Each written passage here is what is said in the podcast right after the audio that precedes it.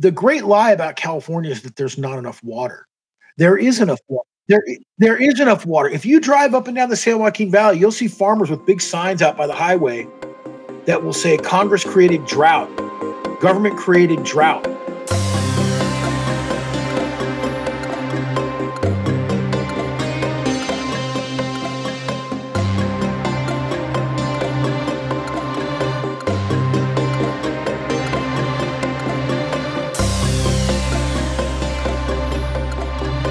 Hey y'all, this is Monica Perez here with our returning guest, such an interesting person and courageous, knowledgeable lawyer, until recently in Northern California, but he is going to tell us about what he is doing lately and also give me some very interesting history about California. You know how I just am worried about the weather and the droughts, and I just feel like there's some let's just say fuckery about.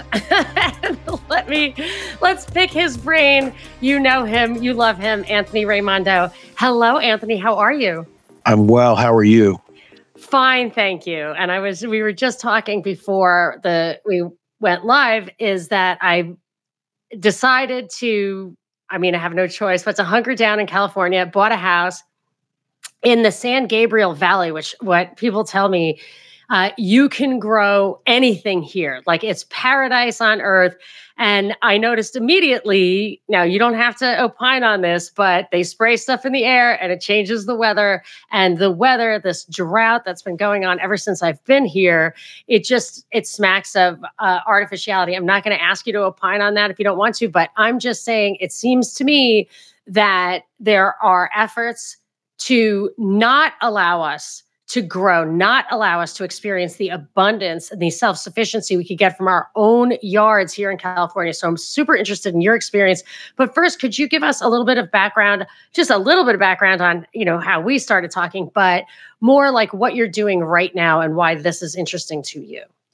Well, so I've been practicing law, specializing in agriculture in California for almost 25 years. A year ago, I relocated to the Southern Oregon coast to an agricultural region. We have a lot of small farms here, family cattle farmers, dairy farmers, which is very much the type of folks that I have been representing in California. So I'm actually expecting any day now to get approval from the Oregon Supreme Court for my license here. And I've already got some things that some folks want me to kind of jump in the middle of, which is, it's kind of exciting for me because it's all fresh and new up here. It's a different sort of law and a little bit different wrinkles on the issues. But I am continuing to work with farmers in California. And part of what we're going to talk about today is the way that I have seen the industry transformed over the last 20 plus years that I've been involved. And I know it started before my involvement, but this is really based on what I've seen. To transform the industry from privately held, family-owned businesses, small and large, to an industry that is dominated by billionaires, corporate investors, real estate investment trusts, foreign investors, but no longer farmers owning and operating their farms, finance interests owning and operating those farms. And many of these farmers, the newer generation, have gone from being farm owners to being employees of those financial interests that have been taking over the industry. And I think this has been, I call it a land grab, and we'll get into the details of it. But I think through a combination of environmental policy, water policy, labor policy, and other regulatory policies, they have increasingly made it more and more difficult for those family farms to stay in business.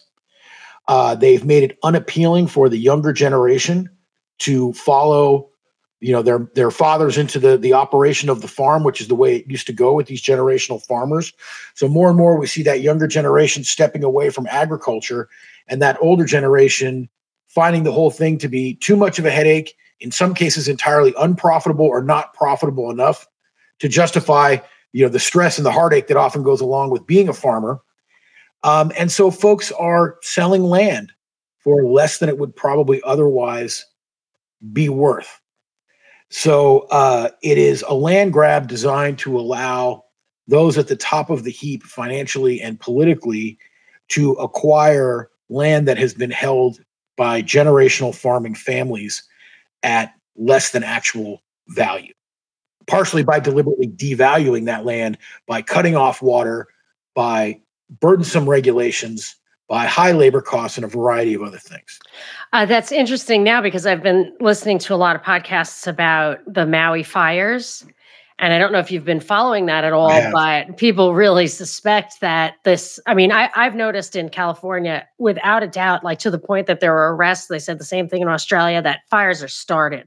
These fires, there was one couple of years ago where there a regular person driving along started taking video of a garbage truck, a municipal garbage truck full of burning something or other, trash, dumping the trash into like a field full of like highly flammable brush or whatever. And there was a huge wildfire after that. And I had already suspected these things were started on purpose, but that's what people are saying about Maui. And the point that I'm making is that they're suspecting that the reason would be a land grab and that it is multifaceted, like the different approaches, the policies that they're employing to try to get that land grab. And they're already showing their hand, like saying like, we're ready to buy this land. So I think it's on top of people's mind how, you know, how the government can be co-opted by the private interests to get people's land without having to like overtly call it eminent domain, which would be too obvious. So so tell us like this, you know, just from the beginning, what do you think, you know, where did it all start? Cause I know that you had said that you think that incredible inroads have been made towards this in the past 10 years. So is it just 10 years old? Like when did it start? It's certainly been accelerating. So let me rewind the tape to when I first got into the industry around 2000, 2001. And at that time, we'll use the San Joaquin Valley as an example, because that's where I was based, even though I was representing farmers all over the state. This is the most productive agricultural region in the entire world. And, you know, a lot of folks look at farming like, oh, they get all these subsidies and things like that. There are very little crop subsidies in regions like the San Joaquin Valley and the Salinas Valley, because historically the things that they're growing, fresh fruit and produce, are high margin crops, high profit crops. They don't need subsidies. You see some subsidies in California in the cotton industry, but the fresh fruits, produce, salad crops, these are not subsidized crops. These are high margin crops. So historically, and when I got involved, these were all privately held companies, mostly owned by families that were multi-generation farmers. Our California ag industry, you see a lot of people that came west early on and started farming here. You have Dust Bowl refugees who came out here and made something of themselves out of the land. A lot of immigrants, for example, in our dairy industry, we have a lot of Portuguese immigrants. We have Italian immigrants. We have Dutch immigrants who form the backbone of California's dairy industry, which 99.9% family farms. The most recent estimate that I saw, California is the number one agricultural state in the nation. The most recent estimate I saw, $51.1 billion cash receipts annually from agricultural commodities in California. That's a lot of money. When I got into this industry, there were, I think, if the number's not zero, it's very close to zero publicly traded companies.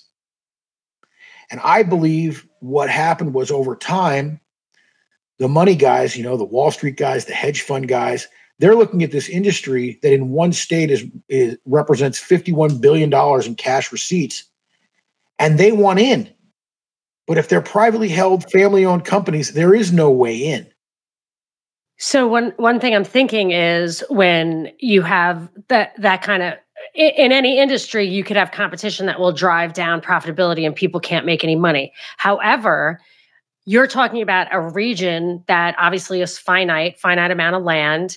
And if the value is in the land. So you can't, there are no more entrants. It's a barrier to entry. That land is finite. So the people who own the land probably, unlike the farmers that you hear about in the Dust Bowl or in other places in the country, have their ups and downs. The farmers here probably, especially if they're multi-generational, could be totally self-sufficient. You said there's no subsidies. They probably don't even really need loans or anything because they have this barrier to entry, which is they own the land. All the value is in the land. Yeah, well, it's a little more complicated than that because even in high-value crops, farmers always need access to banking and lending because there's tremendous upfront cost in farming. You've got to plant, you've got to grow, and there's no revenue until you harvest. So there is a cycle of lending and paying back. And as with any market-based commodity, there's good years and bad years. There's always a lot of risk in farming, not the least of which is from weather. Like the recent rain that happened from the tropical storm. Although, damage in places like urban areas of Los Angeles was pretty limited, the table grape harvest was destroyed. Oh, yeah. We have a little vineyard in this house, and my husband's like, whatever. The fresh market tomatoes, devastated by that rain. Wow. So, farming's a hard business because they're always at the whims of Mother Nature and the weather and God, right? I mean, well, do you believe that weather can be manipulated? I mean, are you aware that it can be manipulated? Do you think it is? It definitely can be. They're doing it in China and India and admitting it. Let me put it this way. I've been interested in a lot of the chemtrail theories for a long time, especially, where I live now, we're off the beaten path away from everything. And you don't see the spraying here. Whereas when I lived in the San Joaquin Valley, the sky is crisscrossed with these long streams. Yeah, I mean, it's obvious. And it wasn't like that 50 years ago. Well, it's funny because my wife and I had this conversation recently. And when we started off, she thought I was crazy talking about them spraying stuff in the air. My husband too. And then I said to her, wait a minute, think about the aviation technology that we have and the things that we know that the government does. Can you imagine that it's even possible that they're not experimenting with spraying stuff in the air to affect the weather? And that kind of stopped her in her tracks. And then she's all in. She went through an internet rabbit hole and is kind of all in on the idea that this is going on now.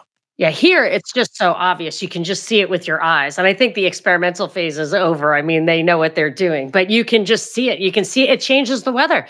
It absolutely changes. They say that rain is coming. You can take pictures of it when it's against the backdrop of a cloud. It'll be black sometimes. So anyway. Well, and I travel a lot by car because I don't like to fly. And I've been driving all over California for my work for a couple of decades now.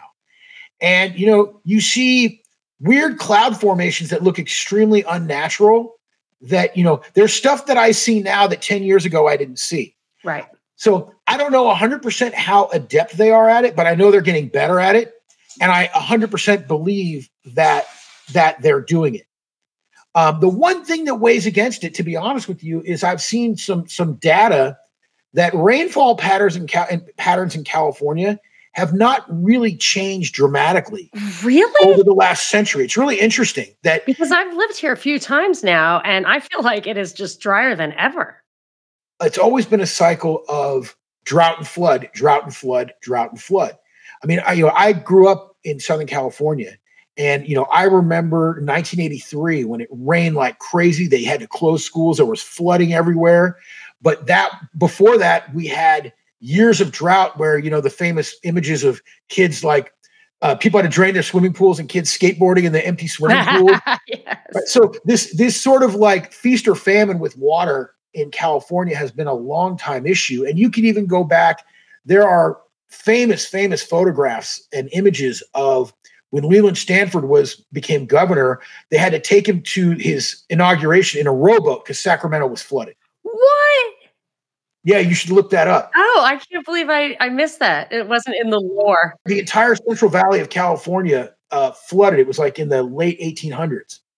And so the story of California water is about moving water around. I mean, I was taught as a kid, they were proud of it back then, but I was taught as a kid that California's water infrastructure was literally the eighth wonder of the world, that the aqueduct was this amazing feat of engineering and the dams were an amazing feat of engineering, because historically, Northern California has had more water than it needs in flooding, and Southern California has not had enough water. And then in the middle, we have the San Joaquin Valley, which is the watershed for the Sierra Nevada mountains, which get vast volumes of snow. So when people first came west, when you read the depictions of when people first came west, they described the San Joaquin Valley as a swamp filled with mosquitoes. Tulare Lake, which actually is filled right now for the first time in a long time. You may have seen some of the news coverage. I know it's been in the LA Times. Tulare Lake was the largest naturally occurring freshwater lake west of the Mississippi, right near Visalia. And last year, with all the rain we had, the lake refilled for the first time in decades, and there's water there right now. Because of all of the dams and the aqueducts and the system of moving water from where there's excess to where it's needed, and the need to turn the San Joaquin Valley into the productive agricultural region that it became, all of this system of canals, aqueducts, dams was to move water around, be able to store it, and deliver it when needed. And that's why we have the pumps in the Sacramento Delta. By the way, much of this was paid for by farmers. They paid for water that they're now not getting. Wow. And what period was the aqueducts? This went on for a long time. It started in the late 19th, early 20th century. And then the last significant water projects in the U.S. in California were built in the 70s. There's actually, you can look up, there's a great video of JFK giving a speech for the dedication of the San Luis Reservoir, which is in between Fresno and Salinas. And he talks about the wonder of human engineering and how this dam is this great thing that's going to serve humanity. I mean, they were very proud of these types of projects. Right. And so, you know, the history of water is as old as the history of the growth of California. You know, part of the issue we have now is we haven't built any significant water infrastructure since the 1970s, since the population was about 25 million people. Now we have a population of 40 million people in California. And then there's the propaganda aspect of it, which we can get into, of, you know, blaming farmers for lack of water. But of course, the catch-22 for the farmer is, largely because of the manipulation of the environmental movement, farmers are not getting the surface water deliveries. The pumps from the Delta have been limited for many years to protect the Delta smelt, a fish that most likely is already extinct. Or they use justifications of protecting the salmon or whatever. But water allocations that farmers paid for, they're getting a tiny percentage of, and many years they get zero surface water allocations. Well, that leads the farmer to be forced to pump water out of the ground, which depletes the aquifer. You may have seen some of the stories where they talk about, farmers are pumping too much and it's causing land subsidence. Well, that's because they're not getting the surface water that they need to grow their crops, so they got to pump it out of the ground. So we have this confluence of environmental policy, water policy, and other regulatory policies. By the way, estate tax is brutal for farmers. I know, in fact, someone that I know well, their family acquired bits and pieces of land over the years. Like, you know, the patriarch who kind of started them down the road had the idea of, whenever you can acquire land, and make sure you acquire contiguous land. And if there's a piece in between, you want to be able to get that piece so you can make your farm contiguous. Well, because of estate taxes, they had to do what that patriarch said they should never do, which was sell land to pay the government taxes on the estate. Oh, that is tragic. So, you know, taxation fits into it. Water policy fits into it. I mean, wow, that really bothers me, because if you look into, like, when they build a stadium or all that kind of stuff, a big part of the value, which people don't realize, is that they give them tax concessions, property taxes, stuff like that. So people are like, oh, this is what this company paid the city for that land. But what they don't realize is that company is getting a huge advantage. And I just, you know, you would think that you would do that for the farmer. No. A good example of how this water policy has affected the issue is one you can actually see, and I've seen with my own eyes.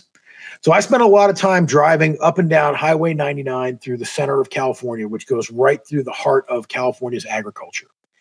As you head south on Highway 99 out of Fresno through Bakersfield towards the Grapevine, when you looked right, going south, there used to be farms all the way down, orchards, different types of farms. By the way, over the last 25 years, I've seen a vast diminishment in the variety of crops we grow in California as well. It used to be a much greater variety of commodities grown in the state, and there's been, through this consolidation, that's all garlic. It's been focused into certain specific types of crops. I mean, we used to have a flourishing asparagus industry in the Sacramento Delta, gone. Wow. And asparagus takes a long time it takes a couple of years before asparagus can grow. Most of your asparagus now is coming from Mexico. Whereas, I mean, I started out, I had a bunch of asparagus clients. My wife used to love it because I'd go up and see my asparagus clients and I'd come back with like 10 pounds. Yes. And they come back every year, right? You don't have to replant them. Yeah. It's like, they call it grass because it grows like grass. Yeah. And it's like a paradise. Like the permaculturists grow it. And so, as you look off Highway 99 now, it's just dead land, basically. And you can see, by the way, as you drive down the 99, which parcels had access to water and which ones didn't. Yeah. And the companies that do orchard removal right now are backed up because orchards are being torn out everywhere because people can't make a living off of this ground anymore. Ground that, if it has water, is unbelievably productive. So you've seen this pattern of those generational family farms, even the big ones, bit by bit selling out to wealthy people, billionaires, corporate interests, foreign investors. I represent a company. It's funny. The firm that I started out with, I started out as an associate lawyer, so kind of low-level grunt work.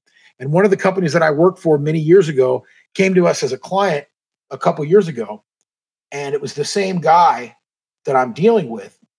But when I dealt with him before, he was the owner. Now he reports to a foreign board of directors in a different country. But he still has to work. He didn't get so rich from selling that. Correct. So we've seen a lot of consolidation, and we've seen a lot of upward transfer of these properties. The first thing that made me notice this happened in, I've done a lot of work in strawberries, and I worked on an issue for a very large, was at that time one of the largest strawberry operations in the state. Things have changed since then. And at the time that I got involved in it, it had gone from being a privately held farming company owned by a farmer to being owned by a real estate investment trust, where people put money into this real estate trust to purchase this farmland as an investment opportunity. It was a way for investors to get their hands on valuable farmland and benefit from that without these becoming publicly traded companies on Wall Street. And just recently, just within the last couple of years, we had massive exits from the strawberry. We've seen a dramatic transformation of the strawberry industry, where a lot of folks who've been multi-generational families in the strawberry industry have sold out, because we had a market collapse in strawberries that occurred for a variety of different reasons. But the margins of error now have gotten so much smaller that a lot of people are selling out in order to capture some value from what they've had. They have to sell out so they can leave with something.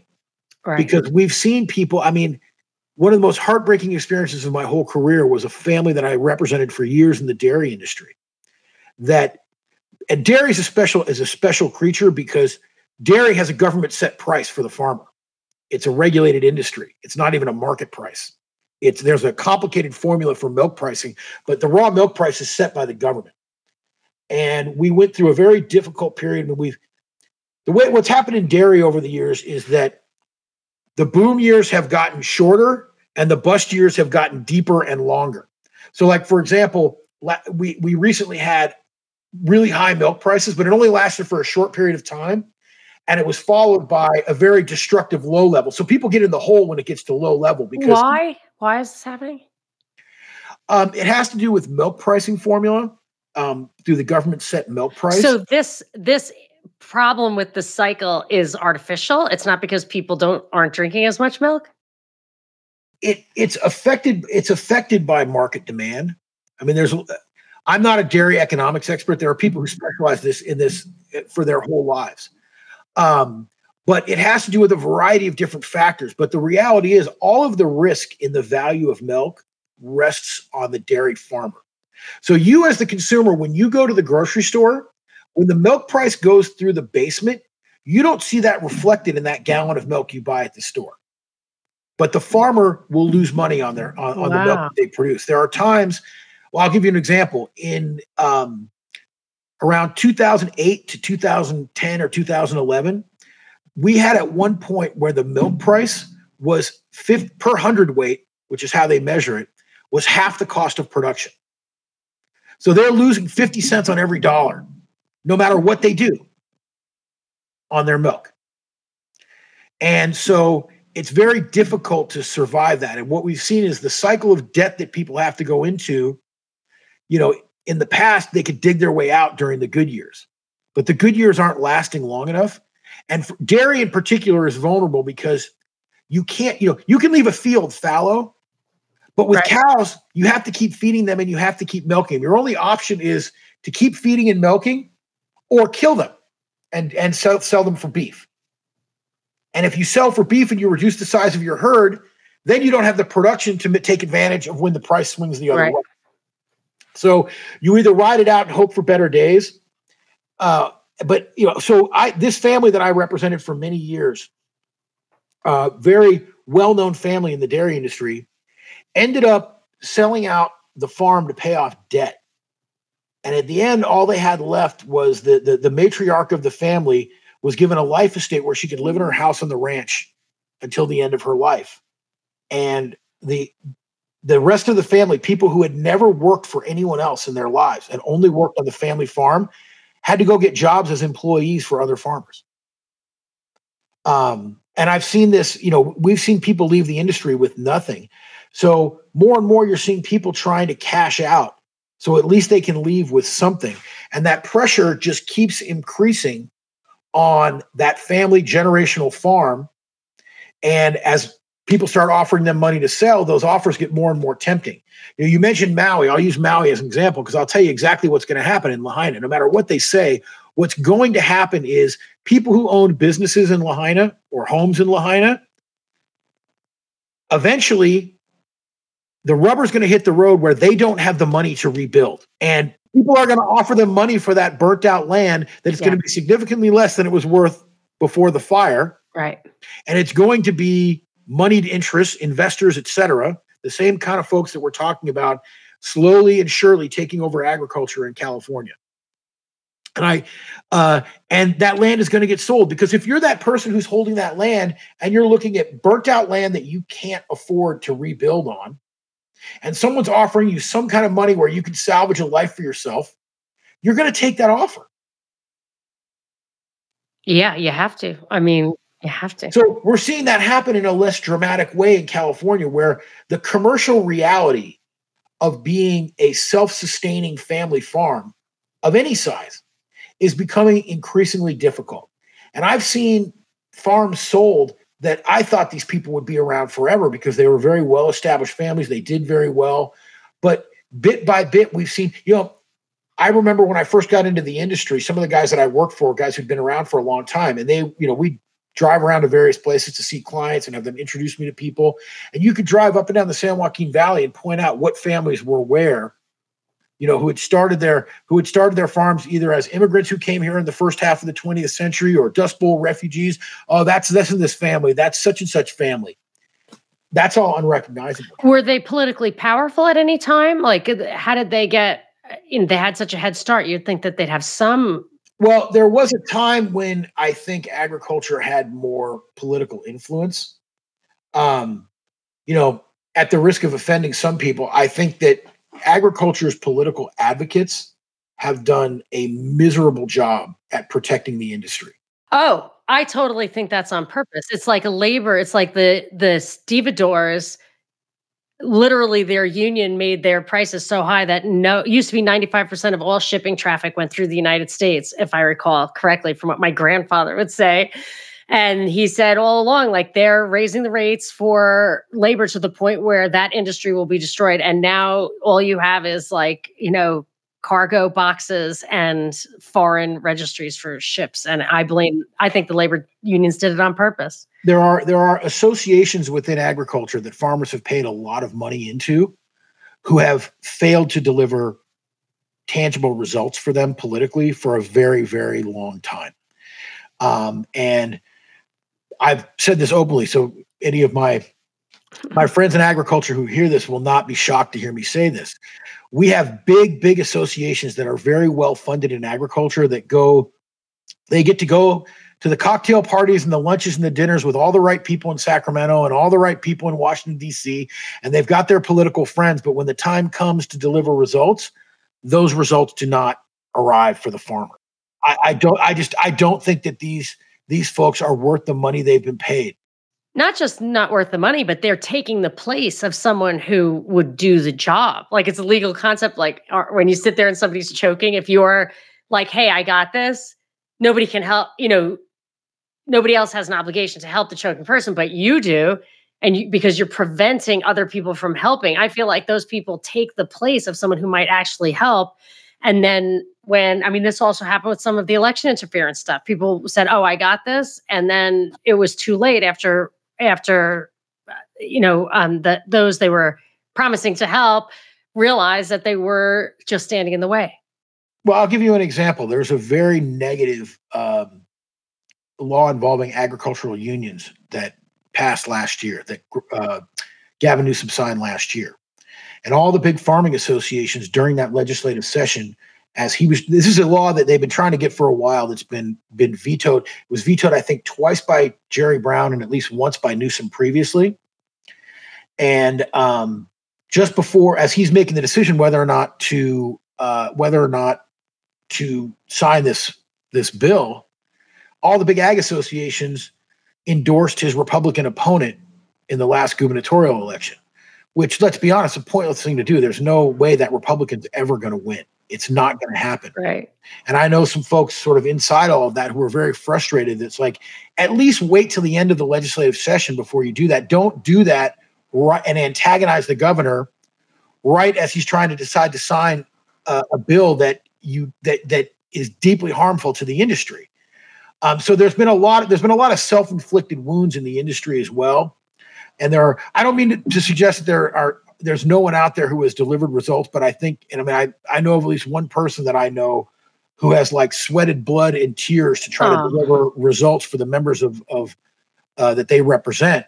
But those folks are few and far between, and especially the bigger agricultural associations have failed. But of course, part of this goes hand in hand, and I'm not sure how long you've been in California, part of this goes hand in hand with California's degradation into a one-party state. Mm-hmm. Oh, I noticed on the ballots that there are no R's and D's. None. Zero. There's no Republican, Democrat. There are few political entities that are weaker and more ineffective than the California Republican Party. Yeah. They have allowed this state that at one time was well divided. Yeah, Orange County was, and even where I was living when I first moved out here in Pasadena, it was like the headquarters of the Right to Life in the 70s. But then people blame some of the policies like busing for breaking up communities, Black communities and white communities. It broke up the communities, and then they kind of lost their whatever. Well, there's a lot of reasons why there's also been a lot of gerrymandering that has gone on, and destruction of conservative districts and watering things.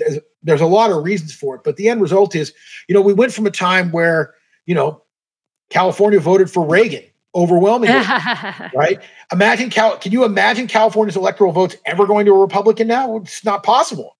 When I was a kid, we had we had Jerry Brown, but Jerry Brown was followed by Duke Majan and Wilson, Republican governors. Schwarzenegger was technically a Republican governor. And I guess he was better for farming than the alternative. He aspired to be a Kennedy, but okay. But yeah, he was basically a Democrat in Republican clothing. And now I can't imagine California seeing a Republican governor in the foreseeable future. So you also have this one party state. That, as we all know about the Democratic Party, the Democratic Party wraps itself in the trappings of, oh, we're for the working class, we're for labor, we're for the environment. But all of those things are a cover for the upward transfer of wealth. So yeah, can you get into that a little bit? Like you have mentioned environmental policy, water policy, labor policy, all of which have led to this. Can you tell me what you think, how, if you know any specifics, but also just generally? Well, there's a few different things. Like you'll often hear, actually I have on my screen in front of me, some interesting stuff, interesting data about water distribution in California. So what gets presented very often is the idea that agriculture uses 85% of the state's water.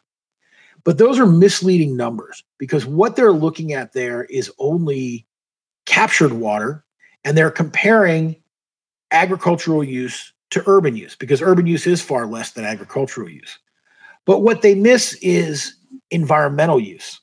And environmental use means not only, first of all, it doesn't account for the water that falls on the ground that isn't captured. Right?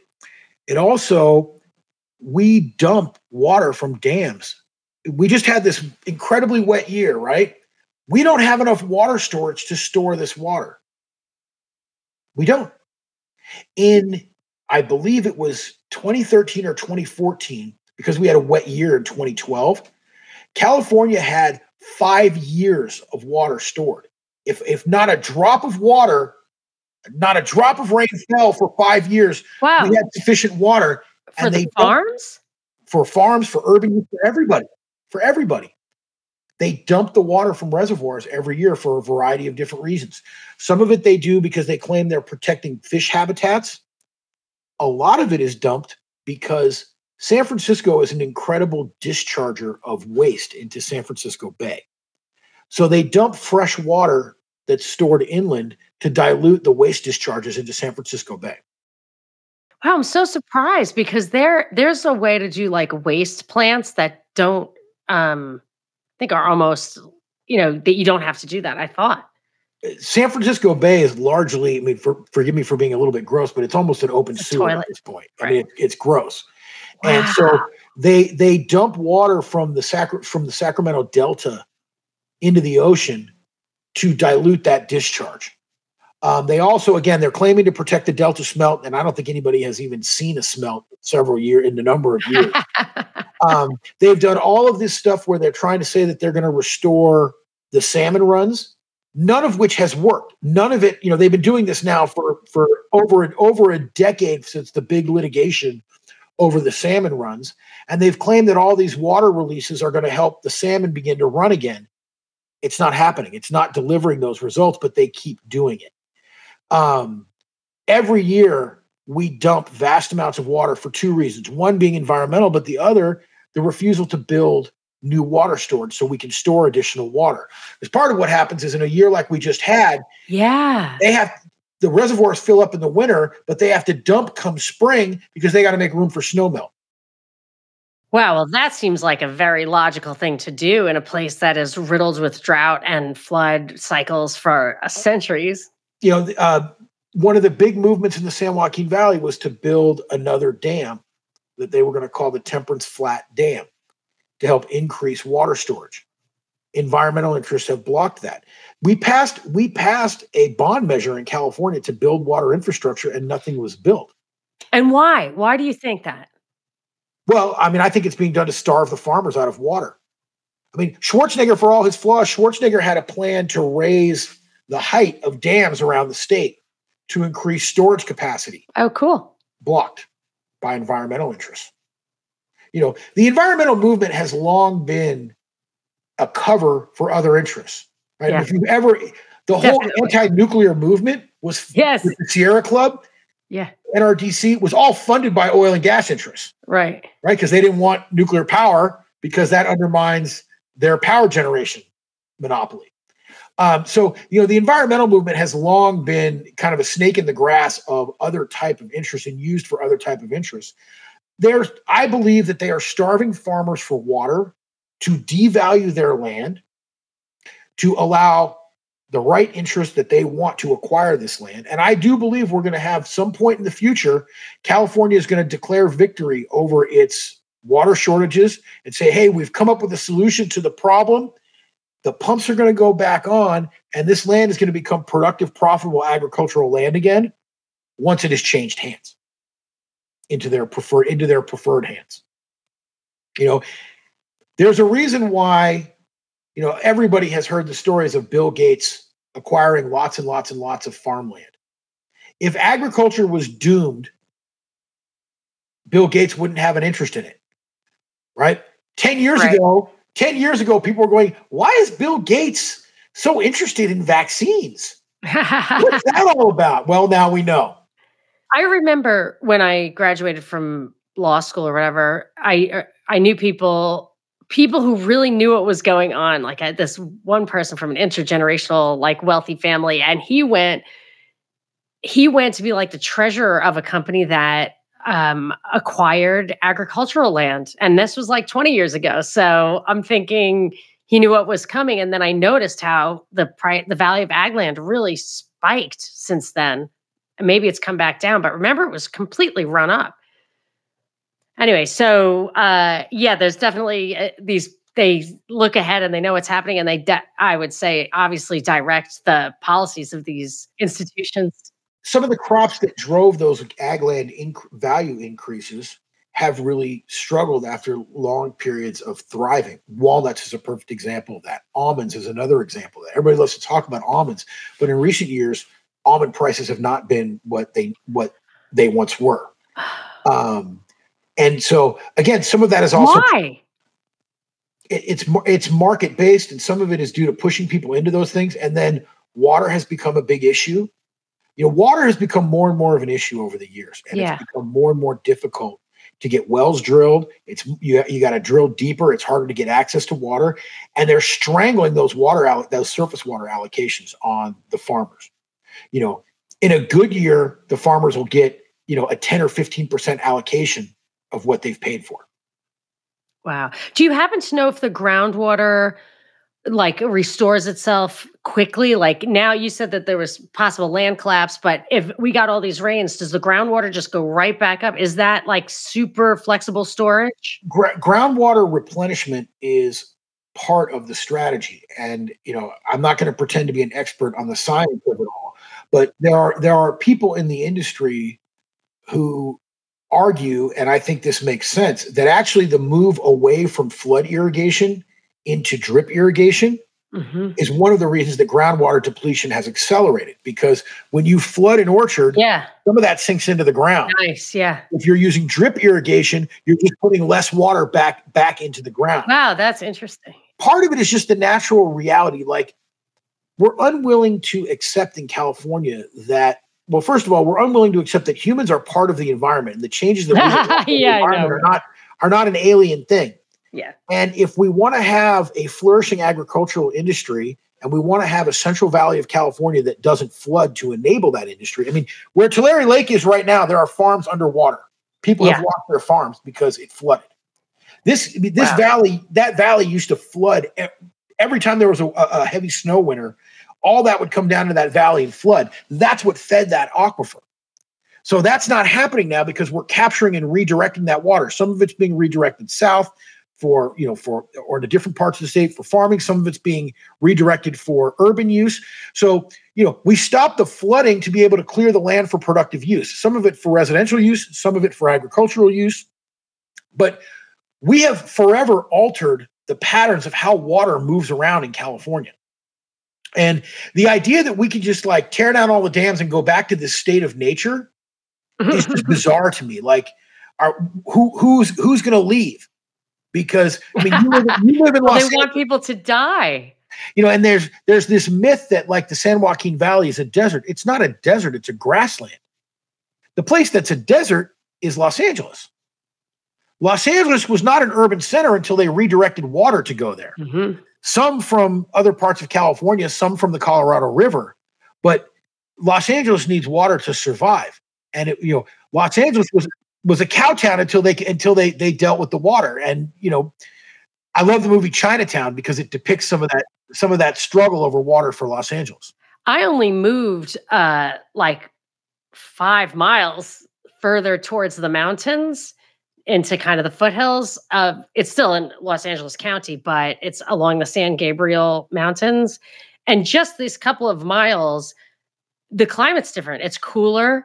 It's moisture. Everybody on my block all the way around has, I mean, there are fig trees and I mean, just gardening is really big here. The neighbor has chickens. I mean, literally a couple of miles.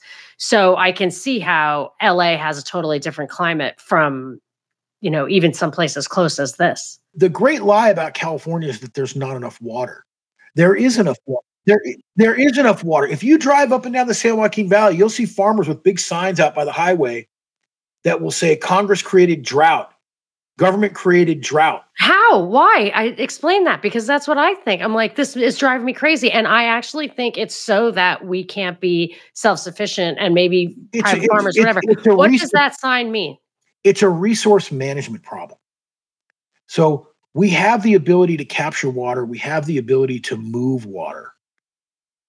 But we have a government that engages in malfeasance. And I know there are a lot of people that I know who are like, the government hates farmers and they want everyone to starve.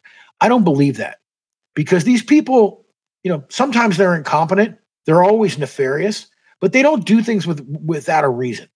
And, you know, we often say in agriculture that we're the first society in history to attack its own food supply, which to some degree is true. But I don't think they're doing it for no reason. I think they're doing it to wrestle that land out of the hands of the people who built California's agricultural industry and into the hands of big-moneyed, politically connected interests, so that those people can own this industry that generates $50+ billion of revenue a year.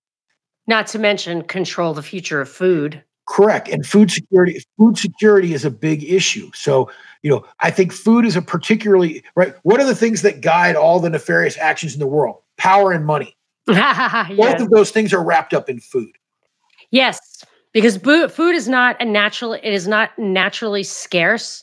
So you have to actually impose scarcity if you want to control it. And I know many farmers who are wonderful, wonderful, like salt of the earth people, understand how to manage the land, understand how to grow crops. They know their business. They work their asses off. But for lack of a better way to put it, these are the people that those elites see as deplorables, right? Mm-hmm. They're blue-collar people. Even if they have money, many of them are not college-educated, which frankly is to their credit these days. You know, they don't hang out in the right places with the right people at the country clubs. They're like, you know, these are people who they put their hands in the dirt. So what's the answer to getting the resource? So you're talking to, I don't have labels anymore, but I have never had any faith in government. I guess I'm considering the possibility that this is a, you know, the government, the pathocratic government is a recent development, and that maybe historically government wasn't completely against its own people. But are you suggesting, or, you know, just in your opinion, is there a path, like a better resource management and exposing, you know, these anti-farmer policies? Yeah, I think, honestly, and I know that some people would disagree with me about this, I think what we need to do is awaken non-agricultural populations, because 1% of the population is connected to farming. I mean, I grew up in Los Angeles. I knew nothing about agriculture until I got into this business.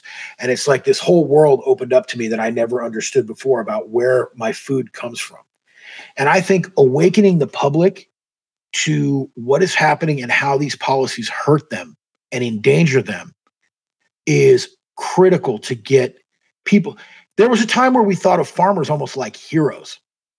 Right. And now they've done this constant propaganda, especially through the environmental movement, that, you know, farmers are hurting the earth. Farmers are bad. Farmers are wasting water. Is it wasting water to produce food? How is that wasting water? Like, a golf course is a waste of water, right? Growing food is not wasting water. Yes, yes, definitely. Especially if what you're talking about, I mean, then you get into the whole "we should all be vegans" kind of thing, which takes water. So let me be a legal nerd for a minute. Oh, yes. You go back to the passage of the Fair Labor Standards Act in the 1930s. The Fair Labor Standards Act was the first federal wage and hour law. It established minimum wage and overtime rules, among other things. In the beginning, agriculture was completely exempt. It was exempt from minimum wage and it was exempt from federal overtime. And the reason for that was because literally the words used were agriculture is different. Agriculture was viewed as a foundation of the economy. It was viewed as a necessity, because think about where we were as we rolled into the end of the 1930s. We had starvation in this country during the Depression. So food production was seen as necessary to the health of the nation and the survival of the nation. And there was an understanding that, take something like overtime, right? If you're making t-shirts, if the job doesn't get done today after 8 hours, well, we can knock off and come back tomorrow. But with agriculture, you have a window of time from this month to this month that's defined by weather, where you have to maximize the production that comes out of that field. And those of us of a certain age grew up with the understanding, the farmer works from dawn to dusk. They work as soon as it's light until the work gets done. And they got to do as much as they can in that window of time. And that's why agriculture was exempt from these rules. Now, over time, they removed the minimum wage exemption, but agriculture is still exempt from federal overtime. But in a state like California, we used to have a 10-hour day for overtime in California. And a few years ago, we're still in the phase-in process of this, but they're moving agriculture to an 8-hour day and a 40-hour week like it's an office. But it's not an office. It's an entirely different kind of industry, and it is that necessity of food production. Right? Yeah, and the reality of the natural world. Yes, and the farmer, unlike the t-shirt maker, right? If it costs the t-shirt maker more to produce the t-shirts, they just raise the price. The farmer is a market-controlled commodity. Farmers are price takers, not price makers. So they're stuck with whatever the market value of the commodity is. And there's a lot of variables to this, which I'm sure I'm going to get contacted by some of my farming friends who see this. Yeah, you forgot to talk about this. Foreign competition is a huge thing. Okay? Why? Because it's gotten easier to move perishable products around the world now through technology. See, this drives me crazy. I bought a bag of frozen shrimp once, and I was living, I believe, in Texas, which is not far from Louisiana. It's on the Gulf. This bag of frozen shrimp, which I bought it was a long time ago, but I think it was like $5. And it was from China. And my reaction was, there is absolutely no way without that price being distorted by exchange rates or supported by some kind of subsidies, fuel subsidies, whatever, that you could transport frozen shrimp, whatever that is, 7,000 miles. It's getting easier and easier to transport perishable products with technology. But the other part of it is, we're also growing in more regions year-round. Like strawberries have become a year-round crop. Grape, you're getting grapes from Peru in the winter now. 15 years ago, you didn't see that in the grocery store. You didn't see grapes from Peru. You got grapes in the summertime from California, and that was pretty much it. We have American-based agricultural interests who have built massive operations in Mexico, largely to escape the production costs and to escape the regulatory environment that exists in California. There's massive strawberry operations in Mexico that are owned by American companies, where they've built entire towns for their workers to live in, and they pay, wages are a fraction. Everything is easier. Environmental's easier. Everything's easier for them in Mexico, and then they can just transport that product across the border to California. So why not? I wouldn't be surprised if that is part of the whole North American Union agenda, where we want to. I've read it from Council of Foreign Relations, for example, with Heidi Cruz, and William Weld wrote a recommendation on how to affect a North American Union. And my guess is, the way they were talking about it, they would do things like that just to encourage people to say, see, now that we're losing labor, whatever, blah, blah, blah. But I think I told you about a organic blueberry farmer, which it took a lot to become organic, whatever, like certified organic within the city limits of Portland, because there is farmland there. It's a huge county or city or whatever. He had to stop growing blueberries and leases his farm now to like potato chip company, because the $15 an hour minimum wage was applied to his farm. The point I was going to make is, let's take a California farmer. The current minimum wage in California is $15.50 an hour. And They have an 8-hour day for, if you're over 25 employees, you have an 8-hour day and a 40-hour week for farm workers in California. How does that farmer compete? Forget about Mexico or Peru or some other country that doesn't have any of that. How does that farmer compete with Texas that has a $7.25 an hour minimum wage and no overtime? No overtime at all. I mean, we're creating an incredibly anti-competitive environment. And by the way, it'll drive the farmers out of business for sure. And then what do? You liquidate and sell your land. And you eliminate labor. And then you only grow things that you can do mechanically. Who can afford to automate? Well, the big companies that come in. Lots of capital. You have to have a lot of capital behind you to be able to automate. And yeah, we're moving more and more towards crops that can be mechanically picked and mechanically moved around with less and less labor all the time. The technology investment is, you know, I have a client that's doing a lot of investment in automation for the commodity that they're in. And they told me that the minute that minimum wage was going to be phased into $15 an hour, that's when they picked up the phone and invested in the R&D. Yeah. And they've invested millions of dollars in robotics. And you need much more land to make those investments worthwhile, because you can, I imagine, I don't know for sure, but it's like a factory on wheels that you to have one machine, you need a lot of throughput. So a smaller farmer would not be able to. The smaller guys, it doesn't work for. Plus, just the capital involved in the thing. Well, the capital is always there if it works out in the end. Right. So if you are a private farmer that has enough land to justify the purchase of this thing, you can get a loan for it. There have to be these huge economies of scale, which as interest rates go up, capital becomes less available. Yes, definitely. Yes, correct. You know, there's multiple layers to all this, but I think it does come back to there is a deliberate effort to squeeze out the people who built the California agricultural industry and bring in a new type of ownership and a new type of structure and a more centralized structure where there's more consolidation.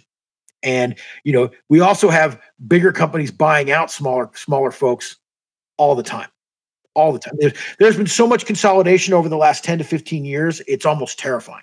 Yeah. I've talked a little bit about the World Economic Forum and their white papers on transforming farming and what they expect the future of farming to be, things like cellular agriculture, you know, being taxed for eating meat or whatever, stuff like that, that I think, you know, the more consolidated, the more corporate owned, the more plugged into the global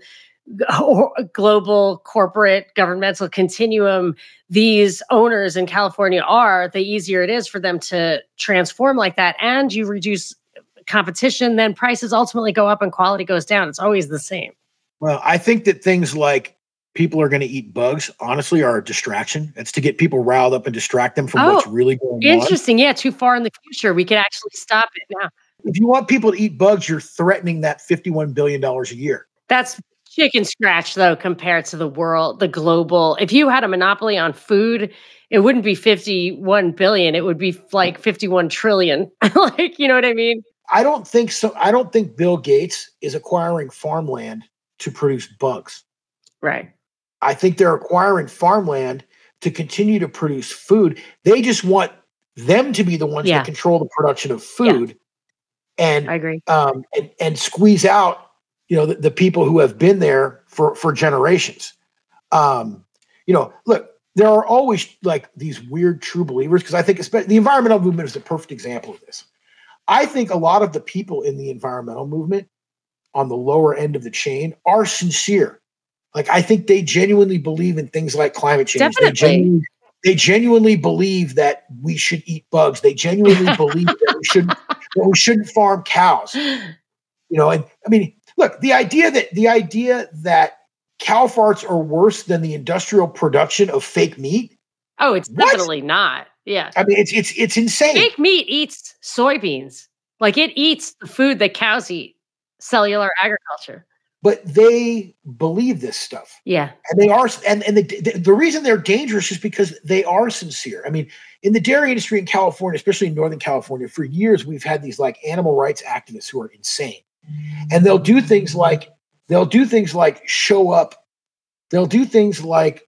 up at a ranch and steal calves off the ranch. And the calves end up dying. Of course. But they're sincere. They're deranged, but they're sincere. The cynicism is the next level up.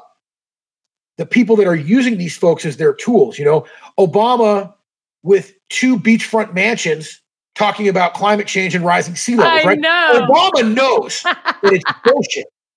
But the people who hear his message believe it. And then they act on behalf of an agenda that then serves the growth of someone like that's wealth.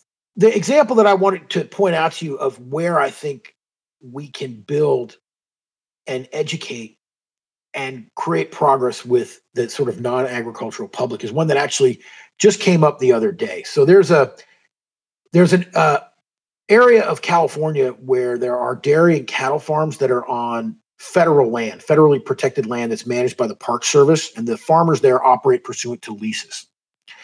And it's been in dispute for a long time because environmental folks want to push these people out.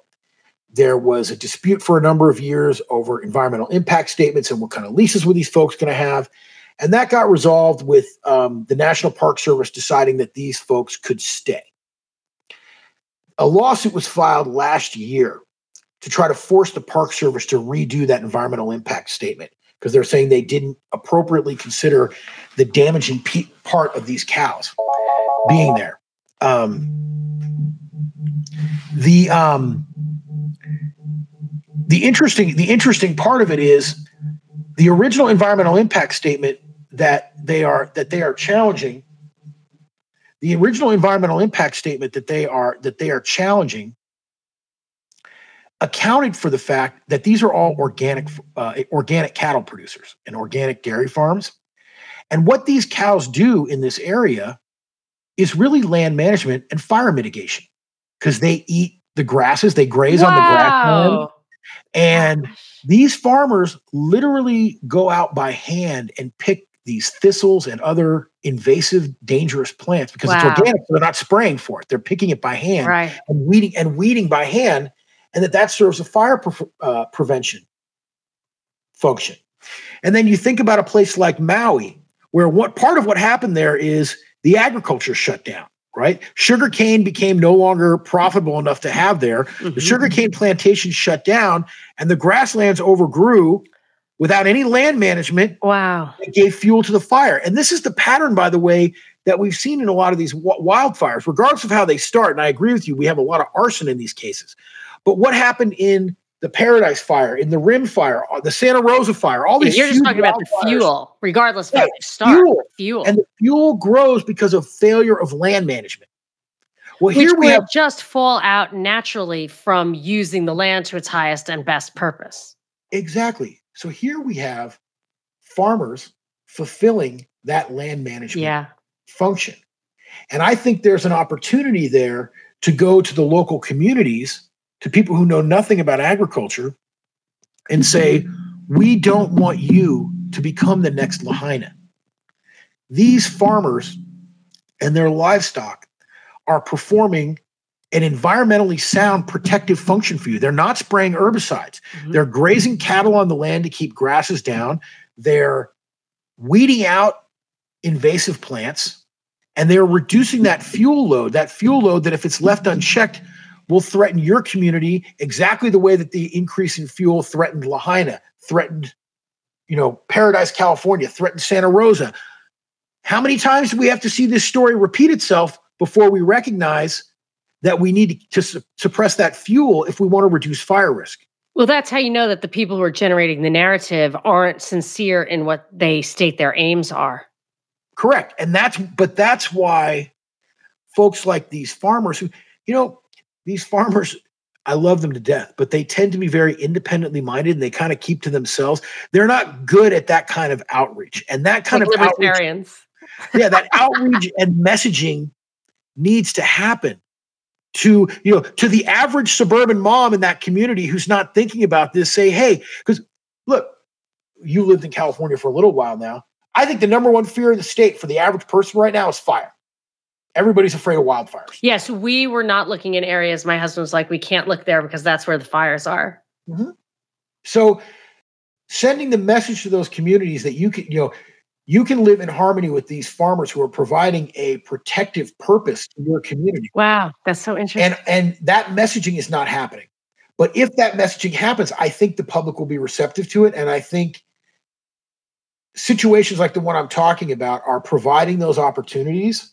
And frankly, the amount of publicity that has happened over Maui and Lahaina, as horrific as it is, what those people suffered, I think gives an opportunity to use that as an example of what we don't want to happen in other communities that are abutting open lands.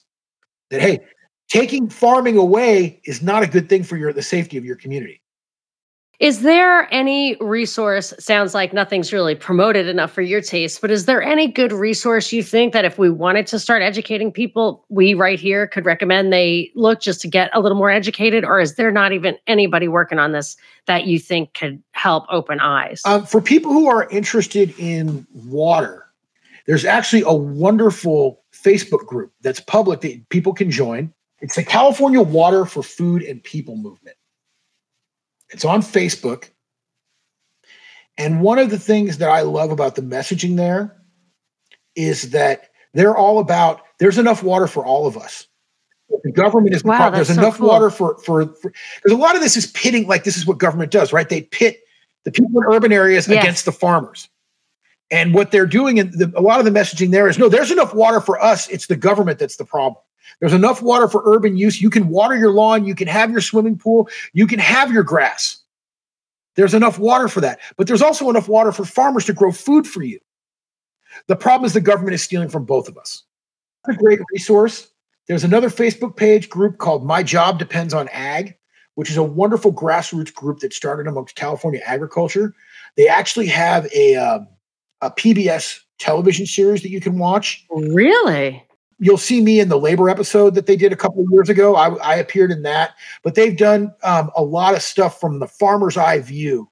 Oh, that's great. It's all based out of agricultural areas.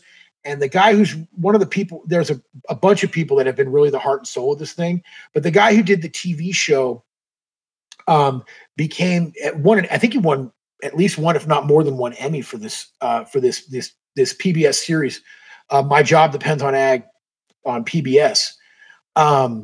Really interesting, great people. And they've covered a lot of these. They cover, a different subject in each episode. Like I appeared in one episode on labor. They've done episodes on water and other things. And, I'm usually skeptical of PBS because, right, it's like government funded. But yeah, right. This guy managed to make the show independently and then get it on PBS. And then he ended up, I think, getting the job running at one of the PBS stations out of Fresno. And he's a solid guy, and it's a really solid show that really comes from the community of farming. And I would encourage people, when I lived in LA growing up, I never went to the San Joaquin Valley. I never went to the Salinas Valley. I never saw any of this stuff. Spend some time and go see these places. When you drive up Highway 5, or think about that aqueduct when you pass it. When you drive up Highway 99, look at the dead orchards, look at the dead fields, and ask yourself, why is this happening? I mean, such a shame because it takes many years to build up an orchard. These are productive lands where you'll see all the trees knocked down. You'll see chippers going through and chipping out the trees. Why are these lands that were productive just a few years ago being starved for water? When again, if you look at there's graphs out there, the California rainfall patterns have not changed in a very, very long time.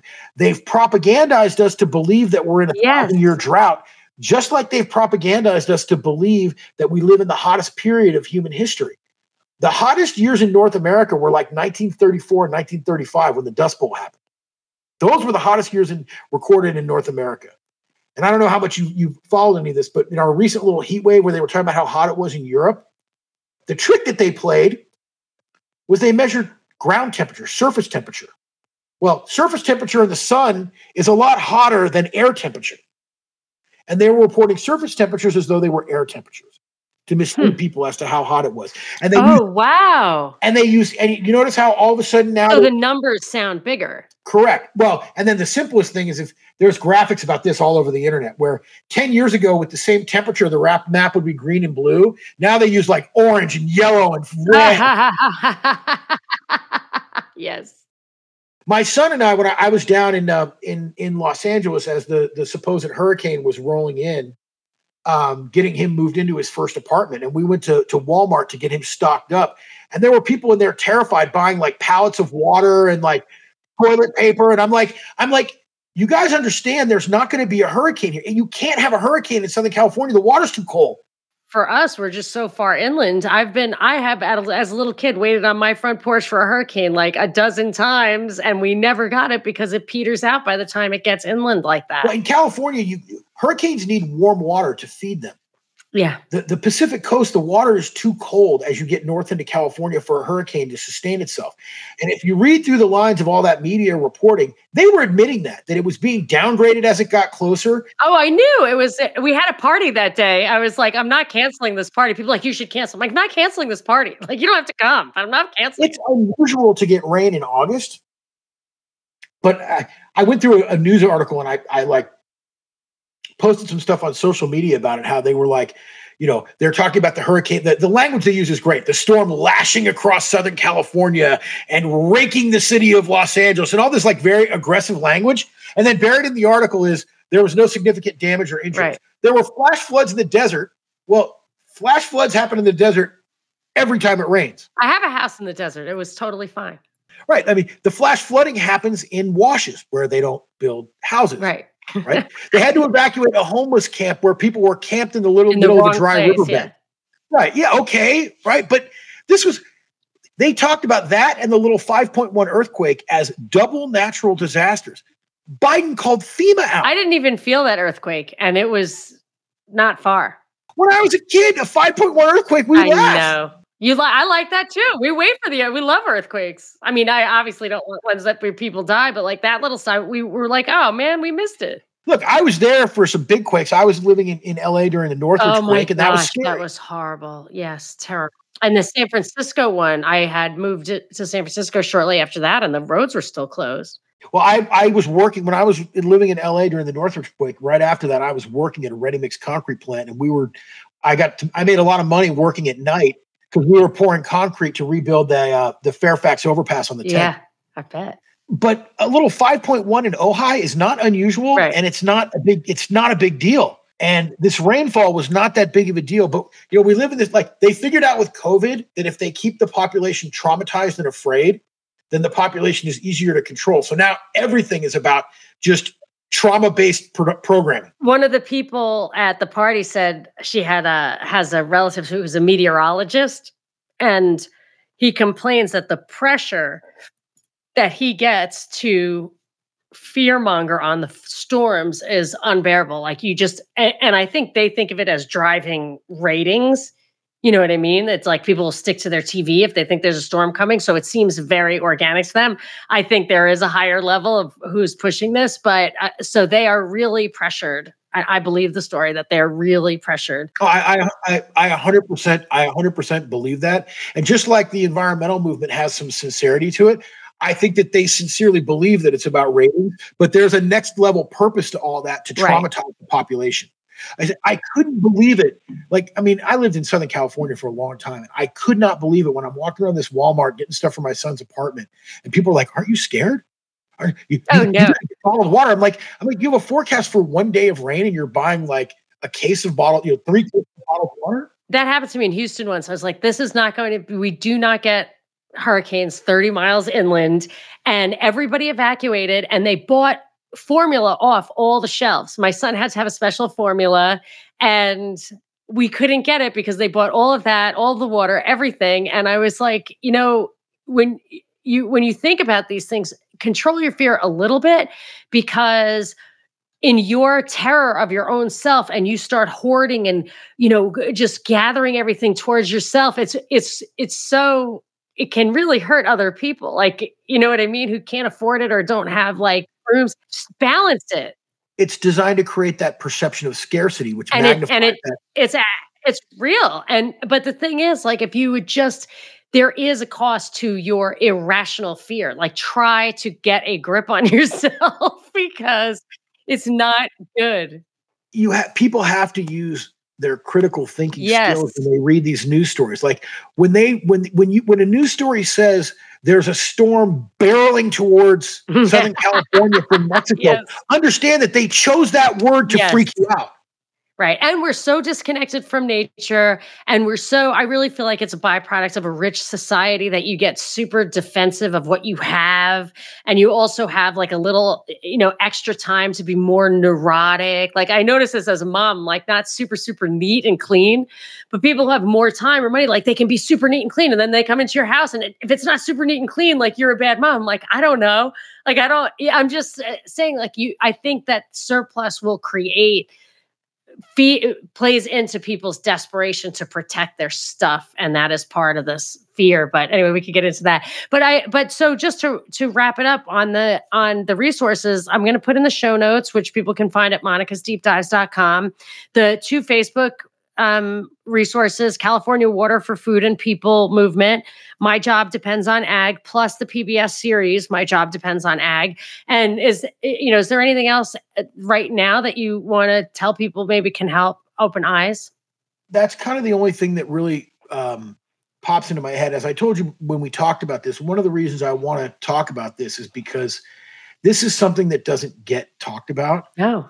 And, the more conspiracy-minded people, like I've actually come to believe that, like, when they call you a conspiracy theorist, it's actually a compliment. Those tend to be like the smartest people that I know, but even the more like conspiracy-minded people that I know and that I encounter, right? Everybody talks about chemtrails, everybody talks about 9/11, everybody talks about COVID. Nobody talks about this one, and it's a big one because the food supply affects all of us. And then, for me, it's very personal because people that I know, like real people who are decent, hardworking people, are being squeezed in this thing. And I think if we can get the word out and get people to start thinking about it, we're going to get somewhere. And I think we can open eyes to this.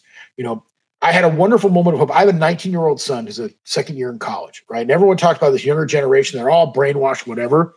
The last time when we were down in LA moving him into his apartment, he and I were chatting a little bit because he knows I'm interested in this kind of stuff, and he goes, "Dad, I can't talk to any of my friends about this." He should come to our house. He goes, "Did you know my friends think I'm crazy, but I keep trying to tell them Alex Jones is right about a lot of stuff." Oh man, you can't carry a picture of Chairman Mao. Like that's not gonna, you're not gonna make it with anyone. No, I agree. He is right about a lot of stuff, but that I call Alex Jones a taint agent because he taints the message by seeming so darn crazy. So yes, but your son always has an open door here. The way my son puts it is he goes, I think the reason Alex Jones acts so crazy is because if you knew all this stuff and no one was listening, that would make you insane. Yes, if you're locked in an insane asylum and you're not insane, you will quickly seem or become insane. Very interesting. Wow, I'm so surprised to hear you say that. That was unexpected, Anthony, that your son's go-to would be Alex Jones. But you're right. I mean, I used to use him as a resource when I was even in radio. It's like he's the only one who had any news stories that weren't completely narrative-based. He's been vindicated about a lot of things. If you get past all the bluster, and in fact, the funny thing about him is he's actually best when he's on someone else's show because he's much more subdued when he gets interviewed. And, when you get past all the bluster and sort of the clownishness of his presentation, he's dead on a lot of things.